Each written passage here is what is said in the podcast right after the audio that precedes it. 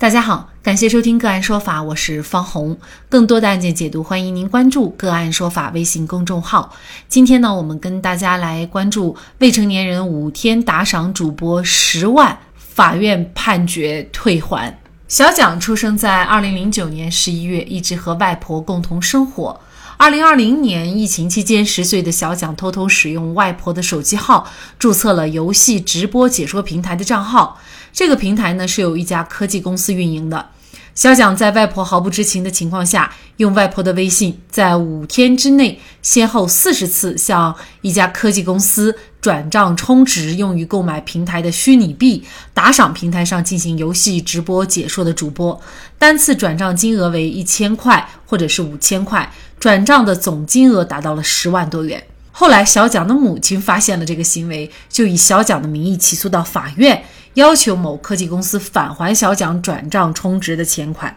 孩子用手机充值打赏主播等等的高消费，家长是否可以要回来？就这相关的法律问题，今天呢，我们就邀请北京市朝阳区律师协会刑事业务研究会副主任、北京市隆安律师事务所合伙人、儿童安全基金联合发起人王威和我们一起来聊一下。王律师您好，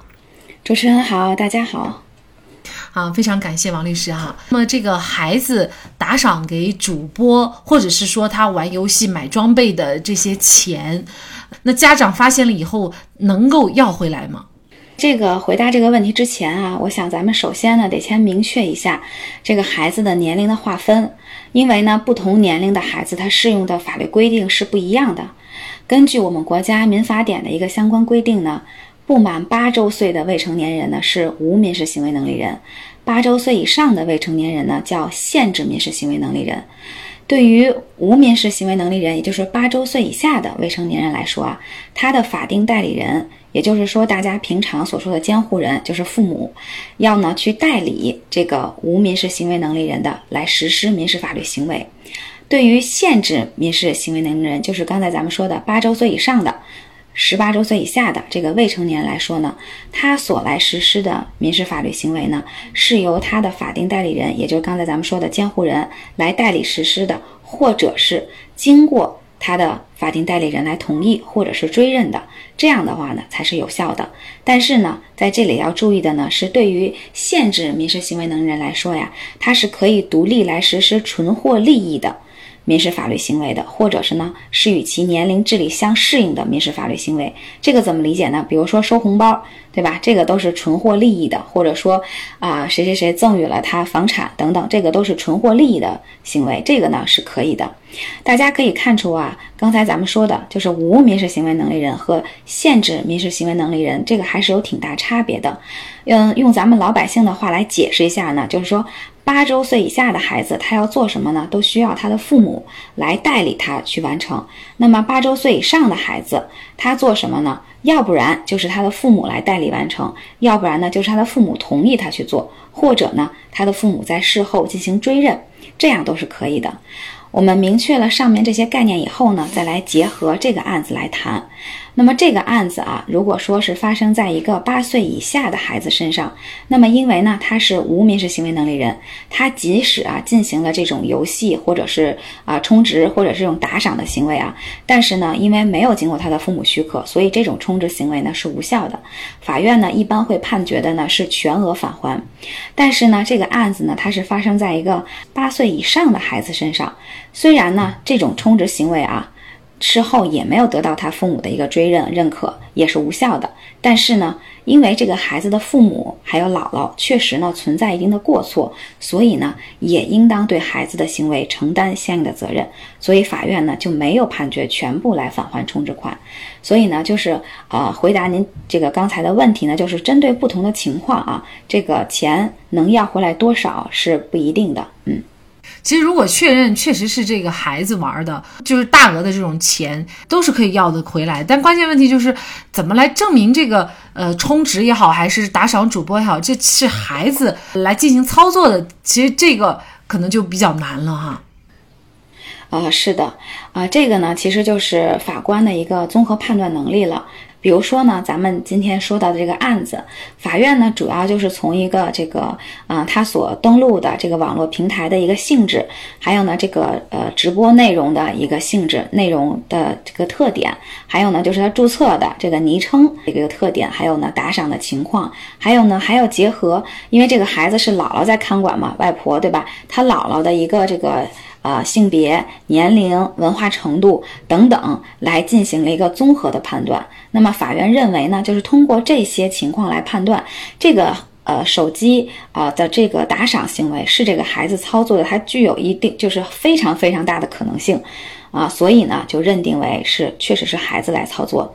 那么现在呢，因为很多网络游戏平台呀，或者这个直播平台都已经开设了这种儿童模式。那如果是在儿童模式下呢，是没有办法进行充值，或者说对于充值是有限额要求的。也就是说，即使能够啊孩子用他的账号充值，但是呢，也是比较少量的。这个充值金额，这样呢就可以保证孩子啊不会给游戏充太多的钱，或者说呢给这个呃直播的播主啊呃打赏太多的钱。但是啊，如果孩子像咱们这个案子一样，他是用家长账号登录的，那肯定就没有这样的限制了。如果这个家长呢再把这个账号和他自己的这个微信呀、支付宝等等的支付功能进行关联，孩子呢又知道了这个支付密码，那确实呢就很容易发生咱们本案所产生的这种。情况就孩子大额充值了，就十万块钱了，家长呢都不知道这种情况。最近几年呢，这类案件确实呃越来越多啊，确实是成。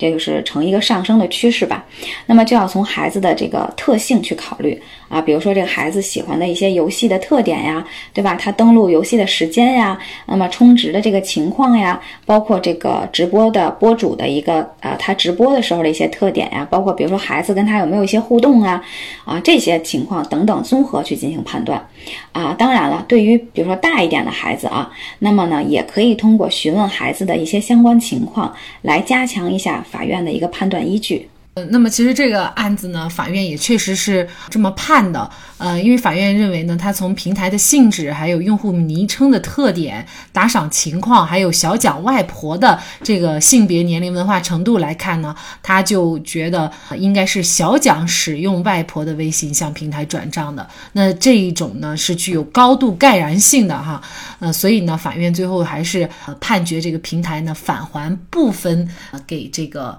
呃，小蒋的外婆哈，但现实生活当中很多情况是用大人的，就是用我们父母的这个账号啊去进行一些操作，那这样一来的话，想要回钱可能就不是那么容易了哈。啊，对，这个呢就牵扯到一个就是举证的问题了，也就是说，呃，如果说父母啊想去主张这个钱的话，那么他要提供呃什么样的证据去证明这个孩子在操作这个手机？我记得曾经有一个案子，就是确实是这个孩子用他母亲的账号去登录的，而且呢，啊，当时呢，这个支付啊还是用这个指纹，就是他母亲设置的这个指纹支付。那这个孩子呢，也在这个手机里边有指纹，所以呢，他就通过这个指纹支付，啊，从他妈的这个手机上面，就是也是给这个